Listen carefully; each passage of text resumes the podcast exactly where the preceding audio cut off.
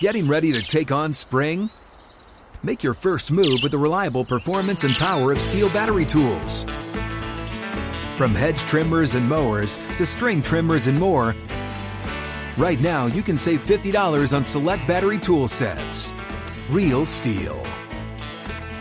Offer valid on select A K system sets through June sixteenth, twenty twenty-four. See participating retailer for details. When you buy Kroger brand products, you feel like you're winning. That's because they offer proven quality at lower than low prices. In fact, we guarantee that you and your family will love how Kroger brand products taste, or you get your money back.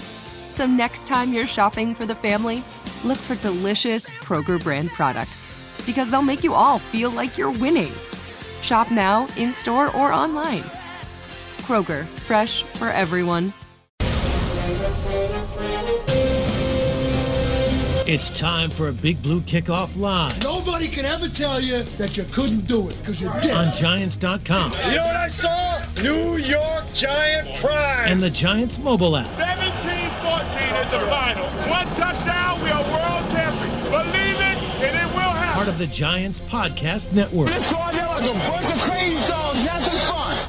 Welcome to Friday's edition of Big Blue Kickoff Live here on Giants dot com, as well as the mobile app. He's Paul Dottino. I'm Lance Medow. Good to be with you. And a reminder, multiple ways to interact with us here on the program, two oh one, nine three nine, four five one three. You can also hit us up on Twitter, hashtag Giants Chat. And a reminder, you can find the archive of this show and our entire podcast network on the Giants mobile app, podcast platforms everywhere, and at Giants dot com slash podcast. So we'll delve into the matchup with the Philadelphia Eagles coming up on Sunday at MetLife Stadium. First time that these teams are colliding. Philadelphia just one loss, coming to the Commanders a few weeks ago on Monday Night Football. We'll get into that and also delve into some injuries as well. And, Paul, that's probably a good place to start. Brian Daboll spoke to the media earlier today. Saquon Barkley popped up on the injury report yesterday as a limited participant due to a neck issue. And when Daboll spoke to the media today, he said he's dealing with a sore neck.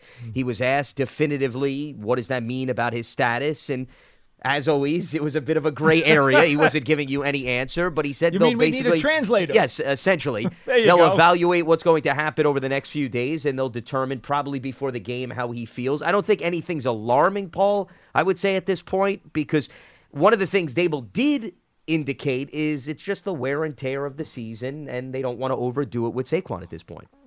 His quote was, uh, neck is a little sore. He also said, quote, it's just a long season. Said he was going to be limited today. And then the quote was, probably got to see if he plays against Philadelphia.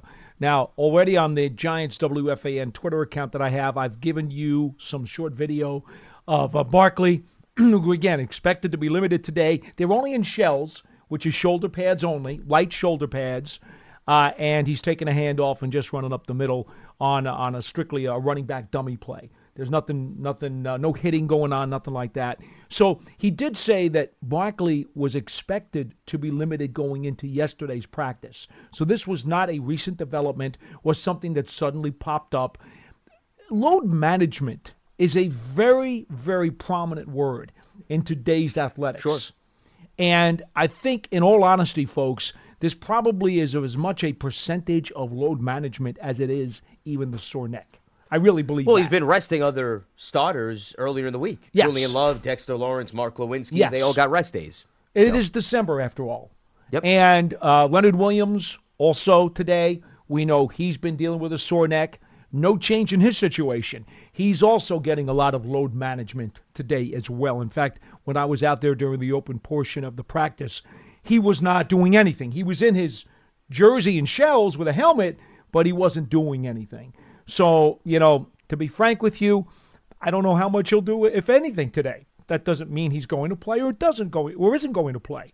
But these are things we just need to be aware of. The point is, you don't want to overreact to one of these status reports. Sure. Because the load management factor really creates a gray area, if you will, so that you don't have a sense of certainty, at least from the outside, as to whether or not the guy's going to play. The only guys who he did rule out, and I did post this, uh, he did rule out Azudu, he ruled out uh, Lemieux, and Adoree Jackson. Uh, Adoree Jackson. Yep. That's right. He says Jackson is, quote, day to day, by the way. day-to-day. There have been other guys, though, that have been day-to-day, too. They have been. So. They have been. Day-to-day is a term used very loosely. And somehow those days yeah. came later rather than sooner. Well, that's my point. So just like you said, don't read into much about a status report. I think that applies to Adoree Jackson. On the filing injury, Bredesen, quote, better than last week, improved, more optimistic, but not one hundred percent. And that's it. Now, the only thing I will say, and this is me doing exactly what you told me not to do, but I'm going to violate your rules in terms of reading too much into a status report. Okay. When a player doesn't practice, though, three straight days, and we don't know what Leonard Williams' classification is going to be because we don't have the full practice report. Right. Usually that's not a great sign is all I'll say, Paul. I agree. I agree. And to be honest, you know, Leonard Williams is the kind of guy, because he's in the trenches, and power is a big part of his game. If he's dealing with any discomfort in his neck that could somehow impact his strength or shoulder, you know, any of that, you're, you're really not putting him in a very favorable position, not just to execute, but also a safety issue. Sure. I mean, he's in trench warfare on the line of scrimmage. So if he can't truly operate correctly and effectively, he's also in a position where he can't defend himself. And the last thing you want to put him in is a position where, God forbid, he'll re-aggravate something, and then we'll no talk doubt. about a long-term issue where you lose him perhaps for the remainder of the regular season. Yeah. Never now, one thing spot. Daboll did say when he was asked, do you think the status report on any of these guys uh, is going to be impacted by the fact that you play Washington next week? And Daboll said, no. No, that's that's not the case. We're not thinking that way. And it shouldn't be like that. No, you can't. It, it's not like this Eagles game is a throwaway game where you could just say, yeah, we're going to go out there and it right. doesn't matter. You can't the result that. matters for this week. It, it does. Look, yeah. as much as we talk about the tiebreakers and the positioning and all that other stuff, the bottom line is if you win a game, you win a game, and it's a good thing. And it's an inch closer to perhaps trying to lock up a playoff spot. Yeah. Right. I mean, believe me, they're going to try to win this game. one hundred percent. Well, let's get into this game because – this is an Eagles team that ranks top five in nine major statistical categories, and I'm sure there's a lot more, but at least the nine that I evaluated. We know there's very few weaknesses. If you want to look for one game where they slipped up, okay, well, you go to Week ten, Monday Night Football, that I referenced off the top of the show. So what happened in that game, Paul? Two things come to mind. Number one, the Commanders dominated time of possession. You know how I feel about time of possession, but what was different about time of possession here is they actually finished drives. So they put value and substance behind time of possession. They ran the ball forty-nine times for one hundred fifty-two yards. They scored touchdowns, so that was big. The second factor, and this is an extremely rare occurrence, let's face it, it hasn't happened since, the Eagles coughed the ball up four times, one of which ended the game, so there were three true ones during the course of the game. Which was a score also. Correct. So but, don't be deceived by the final tally. But Washington scored off of those other turnovers, which yes. was big too. But the point is, and here's where things come back into perspective, Philadelphia has the best turnover differential in the N F L. It's plus thirteen. They have ten turnovers on the season. So do the math. They had four alone against the Commanders. That means, Paul, in the eleven other games that they played, they had six total turnovers. So the reason I say that is, listen, on Sunday, could the Eagles have four turnovers again? Sure. Okay, I'm sure there's a probability that that happens in a world that that exists. But the percentages do not bode very well that what happened Monday night against the Commanders is going to be duplicated. So the point is, you can't think you're going to go into this game and think Philadelphia is going to have another season high in turnovers when they've only had six in the other eleven games. How about rain? Okay, if that's what you're hoping for and praying for, we could go with that angle.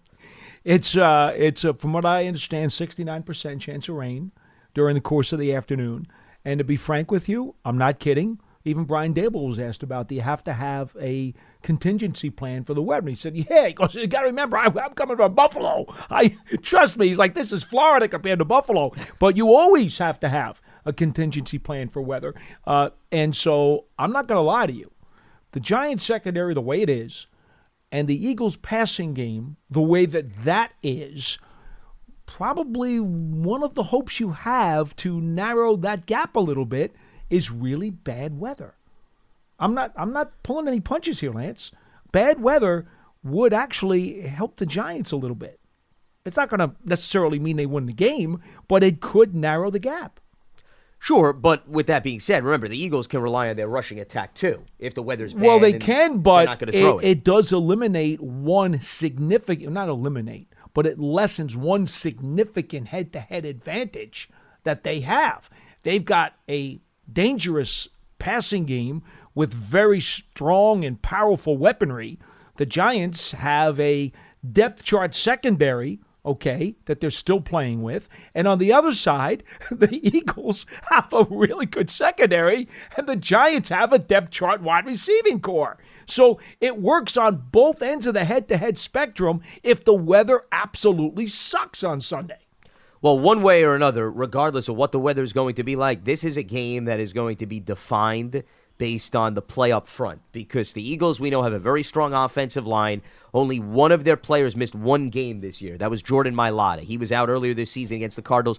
All four other starters have played every single game, so they have not missed a beat. And then on the defensive front, coming into this game, had they not added, Paul, in recent weeks, Linvo Joseph and Dominican Sue, mm-hmm. I think we could have had a very serious conversation here that the Giants should be able to take advantage of a leaky Eagles run defense. With that being said, Linvo Joseph and Dominican Sue have made an immediate impact from a positive standpoint in helping them clean up that rushing defense, not to mention also Jordan Davis is back, who missed a few games due to injury. So those three now, the fact that they're back in the mix, the defensive rotation, I'm not saying that the Eagles are a lockdown run defense. They still have problems, but I think they're in a lot better shape than if you and I were having this conversation four or five weeks ago. I would totally agree with that. And if you go back to the Washington game, and folks, I studied it play-by-play all the way through early this morning, what you saw is a Washington offense that was extremely patient, that did well on first down. They made sure that, you know, if they were running the ball, it wasn't a zero or a minus one or minus two. When they ran the ball on first down, they got four yards. Yep. They got five yards. Okay, I know you love the third and long, sure. third and short yep. uh, statistical breakdowns. Lance, you saw the difference that that can make in the Washington offense that night. Their first down running plays were effective, which did something to take some of the teeth out of the Eagles' defensive line pass rush. Now, here's the thing I want you to understand, folks. The Commanders had four scoring drives in that game of a minimum of twelve plays. Think about that for a second. twelve-play drives. How many of those do you think you get a game in an average N F L game? And certainly the Giants' offense, which has some challenges, how many do you think there's, they're going to get on a, on a given day, never mind Sunday against the Philadelphia Eagles? But that's what you need to try to do. And to do that, you can't give up sacks, you can't give up offensive holds, you can't give up penalties, hands to the face, you can't uh, have false starts, okay? You can't have illegal formations, uh, you can't have dropped passes. Hello, Giants, you have thirty-two drop passes on the season. You can't have that. If you're going to put together twelve-play drives, Washington had four of them. Four minimum twelve-play drives in that game and scored points on every one of them, Lance. That, that is going to be critical for the Giants to have a chance to win this week. Yeah, Joey Sly also added two fifty-plus yard field goals, too, to cap off some lengthy drives. To your point, in order to rely on that, you have to play perfect football. And what Washington did was Washington only had five penalties, Paul, in that game. That, to me, is a huge statistic, because if you're going to tell me you're going to go into the game and you're going to put together twelve to fourteen play drives that you referred to, you better avoid all of those negative plays as you listed, and Washington did a good job of doing that. So that's the other thing that had to go right for them to solve this Eagles riddle. Well, consider the fact that there was a horrific... a horrific personal foul late hit call uh, where the Eagles just were just, I mean, I can't even Heinicke, imagine. You're talking about. Yeah, yeah, I can't imagine what they were thinking on a late hit on Heinicke as Washington's trying to run out the clock, and inexplicably, the Eagles give them a first down. I believe it was Brandon Graham yep. gets called for, for a late hit on Heinicke as he's going out of bounds. Unnecessary roughness. Okay. He wasn't I mean, even out of bounds, actually. He was down in the field yeah, of play, Paul. That's right, he and was. Graham never slowed down. Yeah. And he just hit him. It was near the, near the sideline. It was near, though. But, I mean, he was in the play. But here's the thing, okay? That's just stupid. And and that's the kind of thing. Look, this was a, a one-score game, less than a touchdown with, what, six minutes to play or whatever it was, and the Eagles had back-to-back drives where they fumbled the ball away. They had Goddard getting his face mask practically ripped off. The officials don't see it. He gets hurt on the play, fumbles it away. Davis picks it up. They said he was down, so he wasn't allowed to run it back for a touchdown, but originally he ran it into the end zone. They reviewed it and brought it back. And then it was, um, was it? Quez uh, Watkins. Quez, yeah, Quez Watkins. fifty-yard catch. Wide open, yep. Catches it, makes a move, and then Saint Juice comes from behind and wraps him up and knocks the ball out, and Washington recovers. Well, trust me, on that on that pass play, Philly tilted the field, and they were probably going in for what would have been the go-ahead touchdown in the game. So this Philly brought like their C game into that night against oh, the Commanders. Absolutely. They really did. It was like their C game. If they bring their C game here Sunday, the Giants have a chance. What's up? I'm John Wall. And I'm C J Toledano, and we're starting a new podcast presented by DraftKings called Point Game. We're now joined by three-time N B A Sixth Man of the Year, elite bucket getter. Let's please welcome Jamal Crawford to Point Game, King of the Court one-on-one tournament. If they had it back in your prime, do you think you could have took it all? I'm going to be honest with you. I don't think I could have took it all. But I think I would have shocked a lot of people. I think Kobe and everybody in their prime, Kobe would win a one-on-one contest. Yeah, I, yeah, because you got to think, Love he's going to guard. He don't care about guarding. He's going to guard. He's going to exactly. guard. Like, you see him in the Olympics, exactly. He's going to guard. And then on I'm top of that. Like that, see that? Ladies and gentlemen, please welcome Sam Cassell to Point Game. I remember you came out from crying tears. crying tears. I mean, he was in a culture shock. And then he's, he's going to withdrawals about winning. Remember what so, I told you? I said, I said, O G, you think I can get paid and go back and play in college because it ain't Nick? Check out Point Game with John Wall and C J Toledano on the iHeartRadio app, DraftKings YouTube, or wherever you get your podcasts. Absolutely. It's just, my point is, how often have the Eagles brought their C game this season? I haven't watched all their tape. No, but, but the numbers alone should tell if, you. If, if I were an Eagles uh, or a Philadelphia announcer talking about that game on the Monday morning or the, the day after that game, I would be sitting here talking about all of the dumb things they did, all of the mistakes they made, all of the stuff that went against them, saying, hey, Washington did not win that game. Philadelphia lost that game. That's what I would have been doing. Missed opportunities, especially to me. I know you mentioned the Goddard, the penalty that was missed.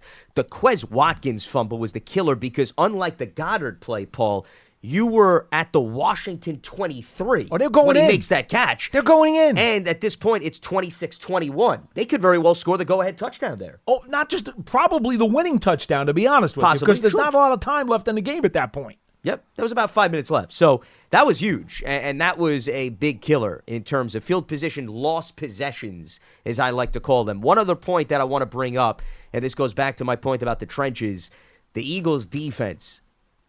Balanced attack, Paul, we're talking about. This is one of the most balanced defenses that the Giants are going to have seen this season because they're second in the N F L with forty-two sacks. And we talked about all the big guys up front, and it's spread across the board. They have five players who have at least five sacks right. this season.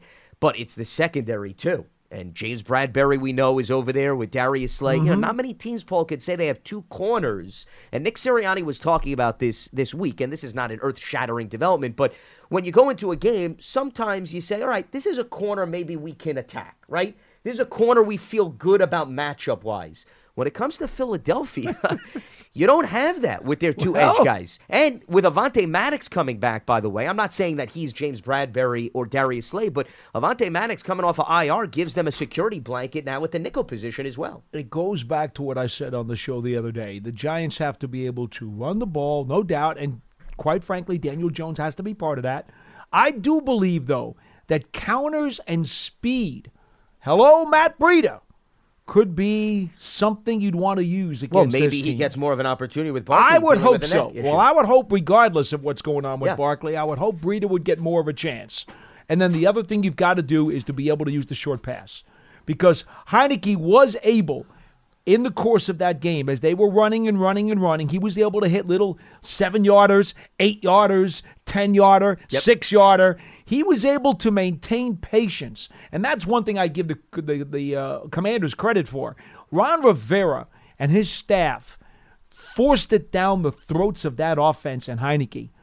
Don't take too many chances. Just be patient. Even if it takes twelve, thirteen, fifteen plays to get downfield and score, and we only get three, it's okay because you're taking time off the clock. This is one of those times, Lance, where if you control the clock and you march downfield, three isn't necessarily a bad thing because to control the clock and to get some points can be a very friendly situation for your team. Well, to your point, Washington had a pair of long field goals, as I mentioned. So correct. I'm with you there, but you just you have you to make get sure those drives have to finish with points. Some Paul. points. They cannot be, we're just going to milk the clock, and all of a sudden we're going to have to punt after going ten plays, forty yards or something right. like that. You just you can't afford to do that. And with respect to the third down situation, Washington was twelve of twenty-one on third down. They converted twelve mm-hmm. third downs, and if the Giants could put themselves in a position where they face those third and fours and third and fives, you like their ability to put together those lengthy drives. If you don't manufacture much of anything on first and second down, you do not want to be in third and longs against this Eagles team because they have the big boys that will absolutely pressure Daniel Jones and company. It's first down even more than second down that's important, in my opinion, okay, because that sets the table for the rest of the drive. You don't want to be caught where it's second down and nine, okay? Because no, second down all, and nine, more often than not, you're probably going to wind up throwing the ball. And that puts you in that one-dimensional scenario that Philly wants you to be in. So it's that first down play where you want to be able to get chunks of four, five, or six, more importantly than anything else, because then once you get into that second and five, second and four scenario, now your your board is wide open. Well, you have you some can, options. You can do yeah. anything you want. Sure. And then even after that, even on third and four, third and three, you might still be able to run the ball. So the first down, first down is clearly the most important down this game. Well, and also when you have second and third and longs, remember, there's an Eagles team that has a twenty-three takeaway total, which is an N F L high. Do you really want to put yourself in a position well, to give them opportunistic I'm plays? I'm with you. More of a reason why. All right, a few reminders before we open up the lines here. The Giants Huddle podcast. Make sure you go subscribe. Podcast features a rapid reaction right after each game with one of our analysts, an episode midweek featuring an interview with a national analyst, and then a game preview featuring a long-form interview with a current Giants player, an exclusive sit-down with Bob Papa and head coach Brian Daboll, as well as an opponent preview of that week's opponent. Search for Giants Huddle on your favorite podcast platform, or you can listen on the Giants app or at Giants.com slash podcasts. Don't miss Giants football at MetLife Stadium this season. There are limited tickets available for remaining home games. You can visit Giants.com slash tickets to find your game and secure your seat. And last but not least, the Giants' official connected T V streaming app is Giants T V. It brings original video content and game highlights on demand and direct to Big Blue fans. Giants T V is free. It's on Apple T V, Roku, and Amazon Fire T V, as well as the Giants mobile app. Lance Medow, Paul Dottino with you here, Friday's edition of Big Blue Kickoff Live. Let's open up the lines as we get you set for the Giants and the Eagles Sunday at MetLife Stadium. Atticus is in the Poconos. Atticus, welcome to Big Blue Kickoff Live. What do you got for us? Hey. Hey, guys. Happy Friday. You too. Same to you. All right. Listen, I listen to this show every day. I absolutely love it. It's a part of my pregame workout routine or whatever you want to call it. Well, thank you. Um, yep. I want to, yeah, absolutely. I want to just bring up a couple of things. Uh, first, the the job that this coaching staff has done with this next man up mentality is truly a thing of beauty. I mean, from all the coaches and trainers, we've got backups of backups who are going in and playing at a very high level. And I don't think I've seen a team to not really complain about the, the loss of players due to injury or sickness or whatever the case may be, uh, to do this well as much as the Eagles did when they went on their Super Bowl run a few years ago where they had a decimated secondary and yeah. they were bringing guys in off the street. Yeah, it was more than the secondary playing. on that team. Oh, yeah. I mean, it was just – it's unbelievable the job these guys done, so I want to tip my, tip my hat to those guys. And looking at this game, like, for whatever reason, I felt very uneasy about Washington coming in last week. And they ended up. Uh, I mean, we didn't win. We, I mean, we didn't win. We didn't lose. We tied. It was like just a real funny feeling once the game concluded. But I really thought that the Washington Commanders were gonna win that game, um, only because it's like, like I hate the saying that you know that's a game that we're supposed to win because I like Russ says I don't think we've earned the right to say we should win this game. I don't. I just don't think we have. You know, it's been seven years of, like like Paul says, the quicksand of mediocrity where we've been basking in it. And it's just, until I see us doing it on a consistent basis, I don't feel comfortable saying we should win any game. But what I will say, going into this game against Philly, I feel pretty good about it. Number one, I think our defense, with Ojolari coming back and the way that Thibodeau's game is just improving every single week, um, and our line is finally looking like they're healthier than they've been in a while, I'm really liking our chance on the line against their offensive line um, playing well. And the Giants have played some scrambling quarterbacks and have done well against that. If they can contain their running backs, I think we have a pretty good chance. Um, well, that's the key. I mean, there's really a four-headed monster back there in terms of what Philadelphia presents. You have to account for three running backs, and then you have to account for the quarterback. And Jalen Hurts, he is a big part of that run game, and he'll fake you-know-what out of you, and then all of a sudden you're going right, and then he's going left, and you're like, what just occurred? So it's not just, to me, so much about putting pressure, Paul, on Jalen Hurts. It's about being well-disciplined so you don't give up some of those chunk plays from the quarterback. No question. And it's hard a lot of times when you're talking about edge rushers to say, look, you need to rush at eighty percent. You can't rush at one hundred percent because one hundred percent is going to force you to blow by and then he's going to take off. You got to rush at eighty percent to maintain your lanes. That takes an awful lot. I mean, that's that's like hard to turn the flip. Well, you're flip on the, the New switch. Jersey Turnpike at three thirty in the morning on a Sunday. There's nobody on the road. You want to get home, and all of a sudden you look at your speedometer and you realize you're hitting eighty-five, and it's like, okay, yeah. ah, that's hard, yeah. man. That's really sure. hard. I, I think that, or I agree with all of that, but I also think that, you know, the Giants this year have shown uh, the ability to do well against scrambling quarterbacks. I mean, they contained Justin Fields when Justin Fields, I mean, he got a little bit of hurt from one of his receivers, but they really kept him to uh, a respectable amount of yardage that he would normally gain rushing the ball. And I think he leads the league in quarterbacks rushing um front line of scrimmage, if I'm not mistaken. Well, Fields had seven for fifty-two. He averaged seven and a half yards per carry. So, yeah, total-wise, I wouldn't say it was damaging, but average-wise, he had a, a yeah. nice average per carry and per run. See, one thing to remember about Hurts is that the truth is, even though he runs an awful lot, he is still looking to throw the ball. Yep. And that's one thing Wink Martindale made a big point of the other day when he talked to the media. He said, you got to remember something. He will throw it at the last possible second. He is not yeah. one of those guys who makes up his mind as he's taking off that I'm going to run. No, he's running, he's running, he's running, and he's still looking to throw it. And then, boom, all of a sudden he throws that dart. And his his weaponry, specifically now, I know Goddard's not there, and that's a, that's somewhat of a big deal. But between Smith and um, and uh, um, Brown. Uh, Brown, he has two guys who can not only beat you with their flat-out speed, but both guys are terrific route runners. And that's where yeah. it really becomes a painful task. Yep, and Atticus, appreciate yeah. the phone call. Thanks so much for giving us a ring here. With respect to the other mobile quarterback that they went up against, Lamar Jackson obviously falls under that category. He had seven runs for seventy-seven yards. He averaged eleven per run. Mm-hmm. So th- the reason I'm bringing that up, Paul, is to the last caller's point, yeah, you didn't have anyone get one hundred yards or some ridiculous number, but it's what you're giving up per run to give them manageable second and third downs under those circumstances. Well, they certainly got to Lamar Jackson at the end of the Baltimore game. They didn't let his legs beat them then. Timing is everything, sure. You know, yep. and, and and timing really is. And you, you illustrate that an awful lot when you talk about the different philosophies. You're like, well, when does it happen? You talk about that with turnovers and with penalties.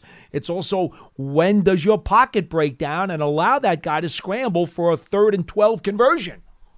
Absolutely. Let's head back to the phone lines. Garrison is in Mississippi joining us here on B B K L. What's happening, Garrison? Hey, uh, Lance and Paul, how y'all doing Hi. today? Hi, we're doing all right. What's on your mind? Good. Hey, uh, I haven't called in a while, um, but I know I've been listening to y'all's podcast and everything, the uh, media, the huddle. Y'all been doing a great job, and with everything y'all said, well, thank you. I'm very happy with our uh, se- season so far. Um, uh, I still think Daniel Jones is our quarterback. Um, uh, and I did say a bold prediction was going to be eight, eight, and one, and right now we're doing even better than I thought. Um, I just had two things I wanted to talk about. Um, I don't know if y'all said it earlier today. Um, do you think Darius Slayton is going to be matched up against James Bradberry? Well, it's hard to say because they've got the ability with those two guys uh, to keep them left and right. They don't need to match up anybody. Yeah, they don't have to worry about moving Slay guys can play one side, Bradberry can play the other, and they don't need to travel. They just don't. So I, I would anticipate not. I, I would think that the Giants would line up their receivers wherever they're going to put them, and the Eagles will keep their corners exactly where they are and not travel them. So will Slayton go up against Bradberry on occasion? I'm sure he will. There'll be times he'll be on that side. Well, of the because field. Of his length, I think, matches up well you know, with Darius Slayton. But at the same time, uh, Hodgins also has length, and the Giants seem to have this proclivity in, in the last month of making him the X receiver. Now, you know, that would, in most cases, mean the X receiver is going to line up opposite Bradberry. So Hodgins would probably be the guy who draws him more often than not. We illustrated that, I did with Sean O'Hara during the uh, head-to-head on the M S G Brian Daboll preview show this week.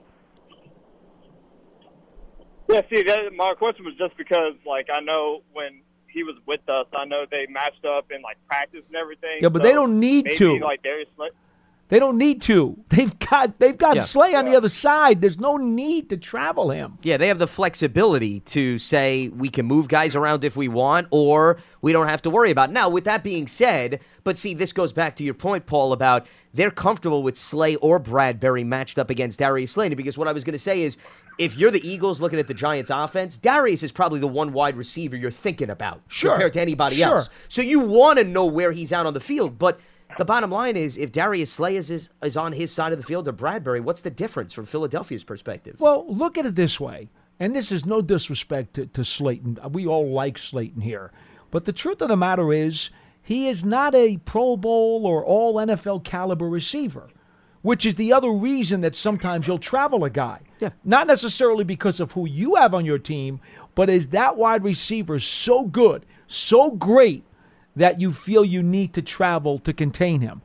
Darius Slayton may be the best receiver the Giants have, but he is not so incredibly dynamic that you would be forced to travel a corner. Yep, and appreciate the phone call, Garrison. Thanks so much for giving us a ring here.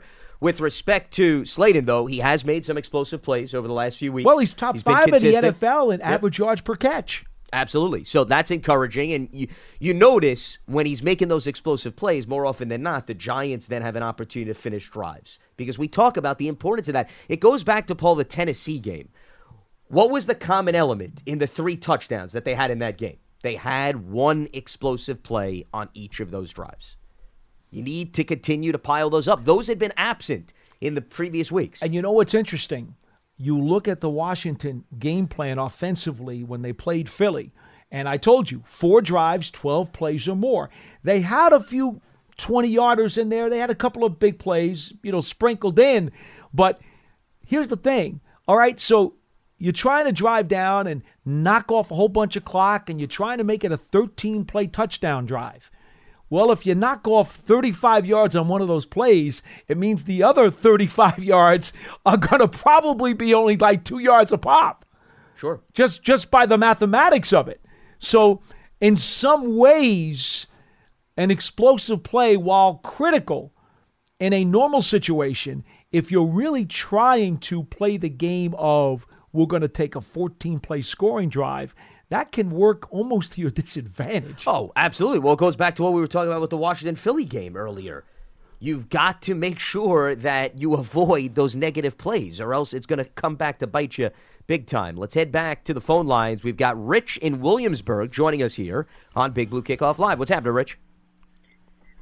Well, first of all, Merry Christmas to you guys. Uh, you guys are absolutely the best. Congratulations on the video. Great to see you guys. And the Thank ratings. you. Back yes. at you. So you, got, you. Putting a camera in the room was very awesome. hard, heavy lifting, so we appreciate you acknowledging that. Yes. I'm just glad you didn't tune us out. Well, he takes some provolone and some sausage, right, Paul? There you yeah. go. So um, most of us diehards were, after the many years of woeful, lackluster performances, And, and again, I go back to nineteen sixty-one. Um, we just wanted something that was improvements, you know. So pinch me, we're seven, four, and one. And there's been some discussions on the show the last few days about what the season is. Is, is it a success? Is it a failure? Well, here's a reality check. And if you want to check out Bob Papa and Carl Banks' show, it's called Believe in Giants. A really good podcast. And they had a great point. Take the Giants starting roster from last week.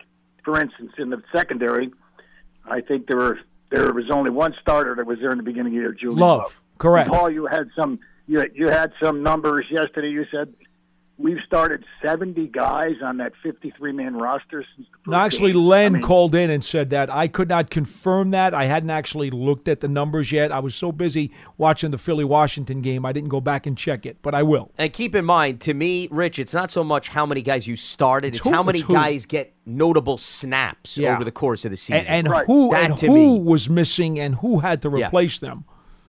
What's up? I'm John Wall. And I'm C J Toledano, and we're starting a new podcast presented by DraftKings called Point Game. We're now joined by three-time N B A Sixth Man of the Year, elite bucket getter. Let's please welcome Jamal Crawford to Point Game, King of the Court one-on-one tournament. If they had it back in your prime, do you think you could have took it all? I'm going to be honest with you. I don't think I could have took it all, but I think I would have shocked a lot of people. I think Kobe and everybody in their prime, Kobe would win a one-on-one contest. Yeah, I, yeah, because you got to think, Love he's going to guard. He don't care about guarding. He's going to guard. He's going to exactly. guard. Like, you see him in the Olympics, he's going to guard. And then on I'm top of that. Like that, see that? Ladies and gentlemen, please welcome Sam Cassell to Point Game. I remember you came out from crying tears. crying tears. I mean, he was in a culture shock. And then his, he's going to withdrawals about winning. Remember what I told you? I said, I said, O G, you think I can get paid and go back and play in college because it ain't it? Check out Point Game with John Wall and C J Toledano on the iHeartRadio app, DraftKings YouTube, or wherever you get your podcasts. Exactly. A, a, a great point. I think that uh, Shane has done an absolutely marvelous job. I think they, the Giants lead the league this year in players who have been on that team, on the fifty-three, who weren't there on the first game. But anyway, back, back to reality. Take the Giants roster, man for man, the, the guys that, that played, not necessarily started, the guys that played last week, put it in Madden, which is a computer program, right. yes. against the against the starting Washington team, and see what happens. Well, Just but, see what happens. Well, that's why we don't play games. That's a reality check on video consoles. I mean, that's your point, essentially. I don't think anybody's going to disagree with you there. But remember, you know. You got to have guys that buy in. You have to have guys that also adapt to the system well, and they have. And that's why I think some players have played maybe above and beyond expectations. Even Wink, when he spoke to the media the other day, he was asked about Aziz and Kayvon being on the field for the first time in a long time together. And he says, it's just remarkable how many guys we've been through over the course of the season. Even mm-hmm. he took a step back when he's talking to his coaches, his assistants, and saying it's remarkable how many guys we've had in and out of the lineup. So, I mean, they even have had to take a step back and say to themselves, wow, I mean, look at what we've been through. The number I gave out the other day is that in the fourth quarter and overtime, as the Giants are trying to hold on to that game against Washington, they only had four anticipated week one starters on the field out of the eleven players on defense.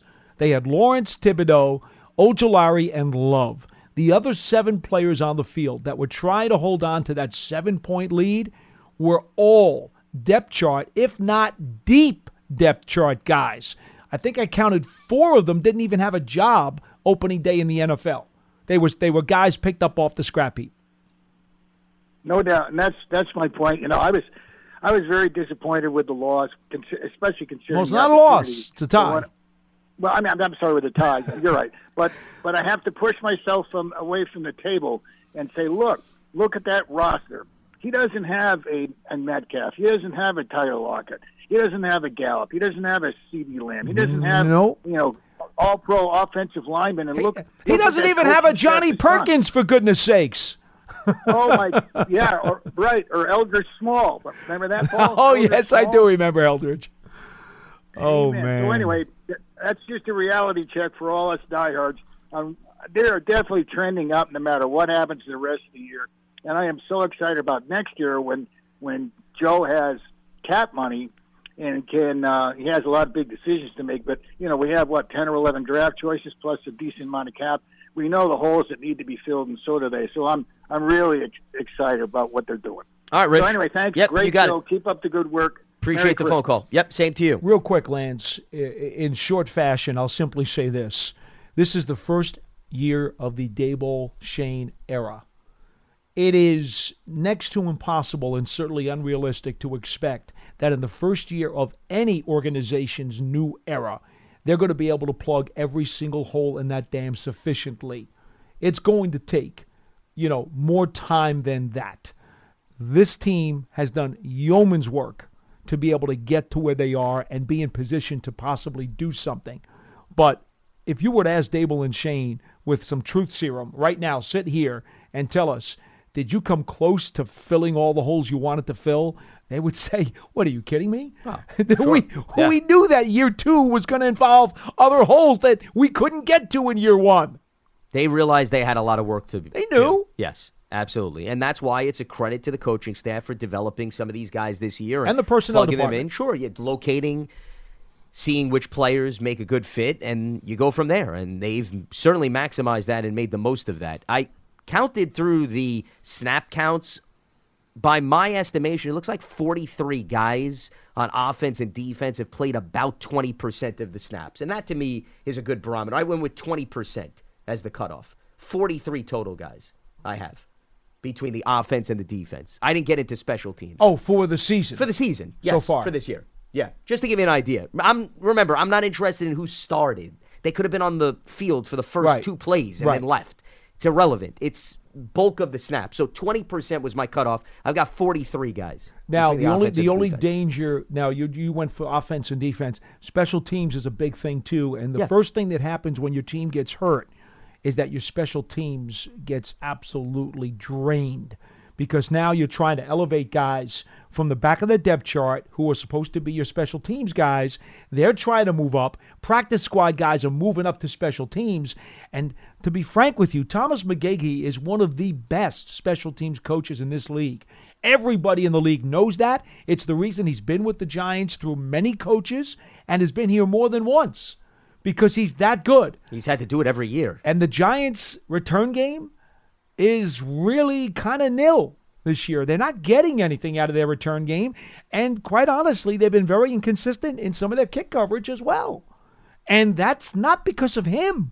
It's because the roster has been absolutely decimated. So I do think in some degree, even the people with less than twenty percent of the snaps that you may have just isolated, those other snaps that you weren't looking at are still important because it's probably been part of why the special teams have been so ragged. Yeah, and it would probably bring a few more guys up above twenty percent if I factor that in. So, but once again, seventy to me seems very high, though, if that was the number know. that was thrown out. Yeah, I think the number that he used was that there have been seventy players active. Okay, but active doesn't really mean much of anything. I, active, you can have guys that are active and not I play. think I would do a deeper dive, something along the lines of what you said, Len, but also along the lines of what Lance said before I actually tried to chew on it. Uh, again, I spent too much time watching the Philadelphia Eagles Week ten game in the last twelve hours that kind of made my stomach sick. I did not attempt to do anything else. By the way, that's why Thomas McGahee, you're talking about what he does on a yearly basis, weekly basis. That's why he refers to the gumbo when describing yes, he putting does. together the special teams Explain together. That. Every Explain single. that. Oh, it's a great line. He was basically, well, you should love it because it's a food analogy. I'm surprised you Except, didn't bring it up. Well, I don't eat Louisiana food. Well, I'm not saying I'm a big I'm gumbo a Paisan. consumer. But, you know, that's Cajun food. The point was that there's different types of gumbo, obviously. And yes. there's different ingredients yes. to the gumbo. So some weeks he may have to use shrimp as the main ingredient. Right. And then another week, he may have to utilize whatever is in the kitchen. That was his point. I thought it was a very good parallel. Oh, it's a great point. To he's, sell he's home. He's stirring the gumbo. Correct, exactly. That's all he could do. So, yeah. I'm just, I'm kind of disappointed because he has not brought it up. Normally, McGahee brings it up. He did bring it up the other day. I feel like there was a question that brought it up. Though. I think like so. He himself didn't Might have been. Yeah, normally, he's very good at pinpointing that as part of the conversation. I can bring up pasta anytime you like. Well, we know. You have not disappointed in that regard. That's why I'm not looking towards the food analogies on this program. I'm okay. looking more towards the ones that he talks about in his press conference. Big Ed is in Maryland joining us here on Big Blue Kickoff Live. What's happening, Big Ed? What's up, guys? How y'all doing? Good, Good right. morning, my man. How are you? What's on your mind? Oh, man. Lance, I'm glad to see you doing better. I'm glad you're feeling better. Me Who too, said brother. I wasn't feeling good? Uh, John said you weren't feeling well. You had a cold or something. Oh, okay. I didn't realize that John provided play-by-play of that. Okay. Because I was going to be like, it wasn't. Certainly, I didn't go out publicly and well, acknowledge. Excuse me, if he's got a cold, I'm getting no, out of the I'm, picture. I'm totally fine. I just, I was wondering where you got that intel. That's why. Go ahead. Okay. What's up, Big yeah. Ed? Hey, guys. Look, Paulie. Now, I watched, I watched the game again, right? Which one? Watched the Giants-Commanders game. Okay. Right? Okay. Now, I'm going to start there. I'm going to say this. We lost that game, and we shouldn't have lost that game. Correct. We should have scored two more times, and we didn't. And yep. most importantly, we didn't stop them when we had that seven-point lead. Yeah. That was the big thing for that. That yeah. was big, right? Got, got some help from the other guys on the field, too, but we won't go there. Well, the fourth and fourth right, right, though, right. was that big play. But go ahead. Yeah. Okay. Well, this is this is why. Well, you know what? Before I let you go ahead, this is one of the reasons why I feel very confident when the Giants play Washington in another week, and I don't want to go there yet because it's still Friday before this game. I think the right. rematch is going to be mm-hmm. a very good day for the Giants. Just let me oh, throw that in for one. you, and it's going it's to go very birthday. well for it's the Giants. It's my birthday, bro. It's going to be a big one. There you go. I will be out there. You better look, be there, now, and you better say okay, hi to yeah. me down behind the bench. Yeah. Look, next time.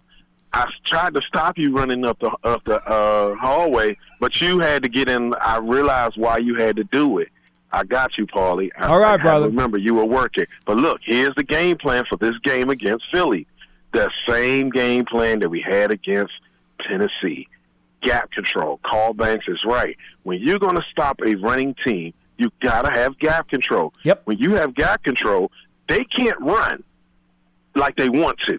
Somebody's going to be there to stop them either they go to the left or the right.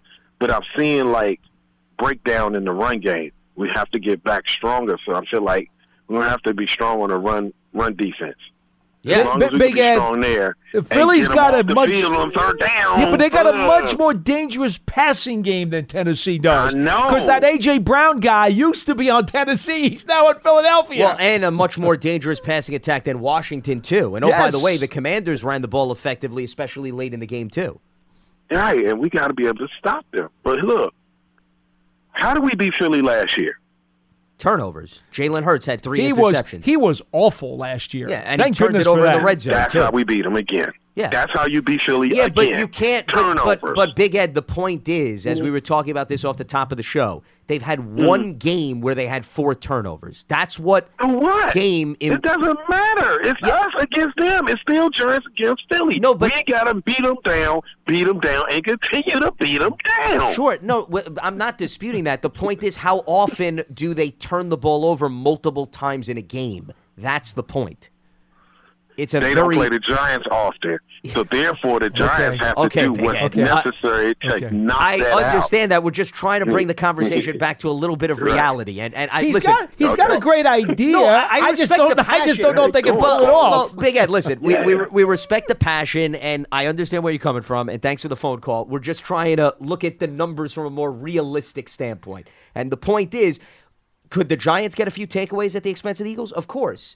Can you go in banking on that, Paul? My point is no. No, you cannot. Not based on the developments. And by the way, if you do get them, you better get points off of them. Look, yeah. I told everybody, everybody I could talk to at halftime of the Thanksgiving game against Dallas, it feels like the Giants are losing. They had two takeaways. They stopped the fourth down, and they were only up thirteen to seven at the half. I said, this is not good. The war of attrition with this secondary and with this wide receiving core the way it is, Dallas is going to come back throwing haymakers. And I don't think thirteen to seven is going to be anywhere good enough to hold them off. And what did Dallas do? They came out and started the third quarter. They threw haymakers, and the Giants were taking a standing eight count. It's more of a reason why you go back to that game that you're referring to in the first half. Dallas goes for it early in the game, right? They fail on the fourth down. And the Giants, the penalties, we know what happened, but you didn't make Dallas pay. You got to do that. If Philadelphia coughs up the ball deep in their own territory and they give it to you essentially in the red zone, you have to walk away with a touchdown there. Because if you don't, it's going to be the Dallas game all over again. The Philadelphia Eagles, the chances of them playing two sluggish halves, slim. The chances of them right. turning the ball over four times in another game, slim. All of yeah. these things we're talking about. The reason we're bringing up the Washington game, Paul, and I know you know this, but just to reinforce it to the audience, is what it took for the Eagles to lose their only game this season. Right. It took more of their deficiencies, yep. their mistakes, their sloppiness, their stupidity. It took more of that than Washington socking it to them. And that's the key here. So we do not have anybody fielding the phone calls, but I have put some individuals on hold. So when we go to the next caller, you have to identify who you are and where you're from, because nobody has asked you that question prior. So once again, follow the leader, follow the directions. I go caller number, then you tell us who you are and where you're from. All right, let's practice this for the first time. Line three, name and where you're from. Welcome to Big Blue Kickoff Live. Hello. Hey, hey, this is David from Florida. How are you? Doing all right, David. Good to talk to you, David. What do you got for us? I am, uh, first of all, the guy in preseason that was doing really well at wide receiver and went down with an Achilles, was that, what was his name? You mean Colin Johnson? Right, right, right. Any chance of well, him he's out for the back? year. Yeah, he's done he for was the year. I R'd before know, the fifty-three. Year. Well, for I'm, next year? I, I mean, I'm sure they'll probably bring him to camp. But, you know, okay. to, to say anything beyond that uh, doesn't make any sense right now. Got it. So with that in mind, if everybody was healthy right now, I'm going to take this off the air. What do you think is the deeper need, receiver or O-line? I'm going to go. That's All right. Dave. Appreciate the phone call, Dave. Oh, Thanks so much. That's easy. That's easy. They've, they've, they've got pieces on the offensive line. They even got guys right now that, that, that have been injured, guys like Lemieux, guys like McKeithen. They got guys. They got offensive line. I mean, receiver is by far the biggest need. But between those two spots, that's not even close. Yeah, they have a lot more depth on the offensive line. They have competition there. You know, some of the guys, it hasn't necessarily panned out, and some guys, they've re-aggravated injuries. So you never feel one hundred percent secure, but I think you feel as if you have some options, especially guys that develop, to your point, because McKeithen, who was drafted from North Carolina, they didn't even get a taste of him this year. He was going to be a redshirt player. Okay, Azudu was supposed to be a redshirt player. They yep. didn't expect to have to play either one of those guys this year. Now, McKeithen went down with the early injury, so he was lost for the year anyway. But Azudu wound up getting the snaps that he got the first half of the season because their guard spots started to crumble and fall apart with more injuries. But the truth is, Azudu was supposed to be a year away from really challenging next training camp for a starting job. Whereas wide receiver, the caller brought up Colin Johnson. Wan'Dale Robinson is another guy. If we just look ahead of who could perhaps return, Sterling Shepard obviously is a question mark. Those are the three main guys that they lost right. at that position. And unlike the offensive lineman, my point is, Paul, I think there's more question marks regarding the status of whether or not they're going to have a roster spot for two thousand twenty-three. So that's more of a reason why I think wide receiver bigger need than offensive line when you look through the well, depth. And chart. Don't forget, too, Slayton's in the last year of his contract exactly. as yep. well, so there's no guarantee that even he'll be back. one hundred percent. And you can, we've been asked these questions on this show, on other shows, you can grab wide receivers in the draft. You don't have to go out and throw money at the wall in free agency. We've seen a lot of teams, they mm-hmm. develop the nucleus of their receiving corps through the draft. It can be done.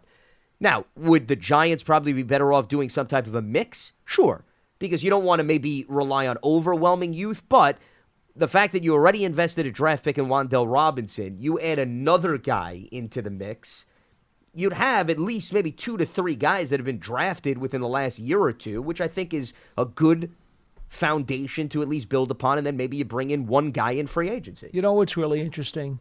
There were three acquisitions that the Eagles made this offseason that I think truly put them into the position that they're in. They signed Bradberry after he was cut. They made the trade for A J. Brown from Tennessee, and they made the signing of Haason Reddick, who had been a free agent. Those three acquisitions, more than anything, have elevated the Eagles, in my mind, to the top of the N F C. Well, and I'll throw in Jordan Davis was drafted. Nakobe Dean is somebody that's getting some playing time now. Maybe it's not as big as those other guys, but still. Those other three moves to me were just absolutely monumental. I'm not saying they didn't draft well or other guys haven't contributed, but those three acquisitions just just say it all right now for me as to why this team is so dangerous. which is why a mix of both the draft and free agency, to me, is the way to go. Yeah. I don't think the philosophy is that, oh, well, now if you have a little bit more flexibility in cap space, you have to go out and spend it. Remember, salary cap space carries over in the N F L, unlike some other sports. Mm-hmm. And it's not a bad thing to be in a healthy position where you carry a little bit over. You don't have to go out and spend everything every single offseason. Plus, remember, Paul, the Giants are going to have to make some decisions on guys currently on the roster as well. Let's not forget about that. So when people talk about they have f- some more flexibility than they did, of course, this offseason, some of that is going to be delegated towards players that you have to make decisions on. No doubt. No doubt. All of those come into play. All right, let's head back to the phone lines. Line one, name and where you're from. Welcome to Big Blue Kickoff Live. Hello. Hello. Line one going once. Line Hello? one going twice. Yes. yes. If you heard a click, that's probably you. Okay, I'm sorry. That's okay. How okay. you doing? We're doing well. How are so you? So, where? What's your name and where you're from? So we at least know who we're talking with. Uh, this is Otis, and I'm from Harlem. Okay. Hello, Otis. So, what's on your mind? How you doing? Good. Uh, I just, I just want to say I had called and talked to John. I think it was over the uh, the off season, and I told John that we was going to be seven. I think seven and I think seven. I, th- I knew we had a rental record of seven. Uh, so seven and ten. That, uh, yeah, that's what I had said at first. Yeah, but I think that, that's reasonable. Uh, I think that we will make the playoffs. Uh, I think uh, you know this was this wasn't a season of you know that's that's where that's what the expectation was. I think we overachieved. Because we, we did beat a few teams that, you know, everybody thought that we wasn't going to beat. Um, and I do think the Giants will make the playoffs, and I don't think we'll make it as far as, you know, the N F C Championship. But uh, I do think that uh, we'll make it to the playoffs. Well, they're going to have to take care of business in the upcoming weeks. Huge games. It starts Sunday against the Eagles. The game against Washington we talked about of even more importance after the tie. And then you have a Minnesota team that's fighting for the number one seed. The Colts obviously have had their ups and downs. And then you're going to have the Eagles again. What does Philadelphia have to play for in that final week? We'll see. In all likelihood, they're probably still going to maybe have to play for the number one seed, so they could still have some mathematics in play. But the bottom line is four of the five remaining games are against teams that are in the playoff hunt. So if the Giants are going to get in, they're going to do it because they earned it based on the caliber of the competition they're playing. Can I ask a question? Sure. What do you got? Okay, so, so the Eagles is eleven and one. Don't that solidify them already as the number one seed, or they have to? No, well, like, because the Vikings only have two losses, so yeah. the Vikings are right behind them. What happens if the Eagles lose another game? The Giants would really help oh. themselves if they could beat Minnesota in a few weeks, because you want to give the Eagles yep. a little more space exactly. so that potentially they can rest their guys with the number one seed in the bag when the Giants play them in the season finale. So that would be a, a double win for the Giants if they can knock off Minnesota. Uh, I say I don't want to help. I don't want to help the Eagles in no way. No, no, no. But that's well, not a yeah, bad idea. It, it could actually help the Giants though in the long run, Otis. That's See, not that's a bad idea. So. You know. Okay, okay, yeah, I, I get what you say. I get what you say. All right, guys, I appreciate the All call. Right, you Thank it. you, Otis. Enjoy the holiday. Yep, thanks for giving us a ring. You know, one thing to keep in mind, Lance, and uh, I've always, I remember going back to the days of when I was first started doing this, I, I would always look at the math and everything and say, okay, well, at what point do you still control your own destiny if you win out? Not that it's realistic that you're going to win out anyway, but does it ever get to the point where, okay, now guess what? You've lost control of your own playoff destiny, and you will have to get help on the scoreboard. Well, even if the Giants lose this Sunday, they still are in complete control of their own playoff destiny. So let, let me just explain that to you folks. If it doesn't go well on Sunday and Philly takes care of their business as the favorite, don't panic on Monday morning, because the Giants still are in control of everything that they want to do. Well, the Washington game, once again, just circle that game. I mean, that's essentially almost a play-in game based on who's in competition. And we talked about this on Monday's program. Right. The, so the N F C West is a big it. factor as well. But well, yeah. in, in all honesty, I'm just looking at one game at a time. And even if they lose on Sunday, don't think the sky has fallen. Tell Chicken Little to shut their, shut his trap, because the sky will not have been falling.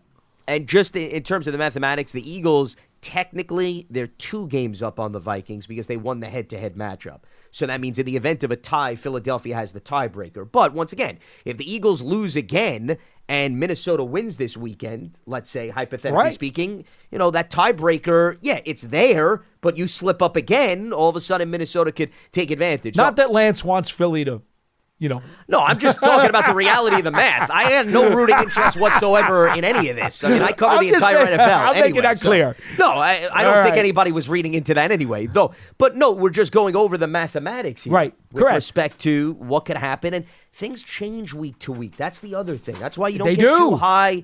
You don't get too low. You can win one game, and then all of a sudden the landscape completely changes. Mm-hmm. So time will tell. But, yes, to your point, the Giants have the opportunity in front of them. I don't think anybody would dispute that.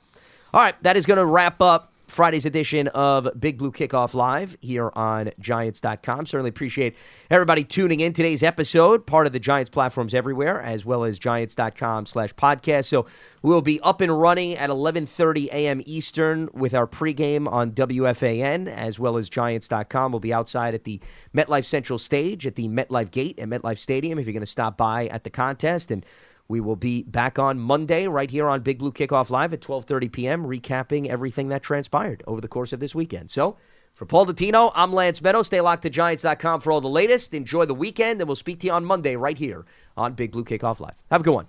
Open a limited-time eleven-month certificate at Kemba Financial Credit Union. At five point two five percent A P Y, it's more than triple the national average, plus it's a safe and secure way to grow your money. Visit your local branch or kemba dot org slash c d for details. Offer expires May thirty-first, twenty twenty-four. A P Y equals annual percentage yield. Restrictions apply. five hundred dollars minimum and two hundred fifty thousand dollars maximum deposit. Advantage status required. Comparison based on bank rate average. Federally insured by N C U A.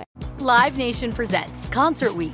Now through May fourteenth, get twenty-five dollars tickets to over five thousand shows. That's up to seventy-five percent off a summer full of your favorite artists like twenty-one Savage, Alanis Morissette, Cage the Elephant, Celeste Barber, Dierks Bentley, Fade, Hootie and the Blowfish, Janet Jackson, Kidz Bop Kids, Meghan Trainor, Bissell Pluma, Sarah McLachlan. Get tickets to more than five thousand summer shows for just twenty-five dollars. Until now through May fourteenth. Visit livenation dot com slash concert week to learn more and plan your summer with Sean Paul, Sum forty-one, thirty Seconds to Mars, oh, and Two Door Cinema Club.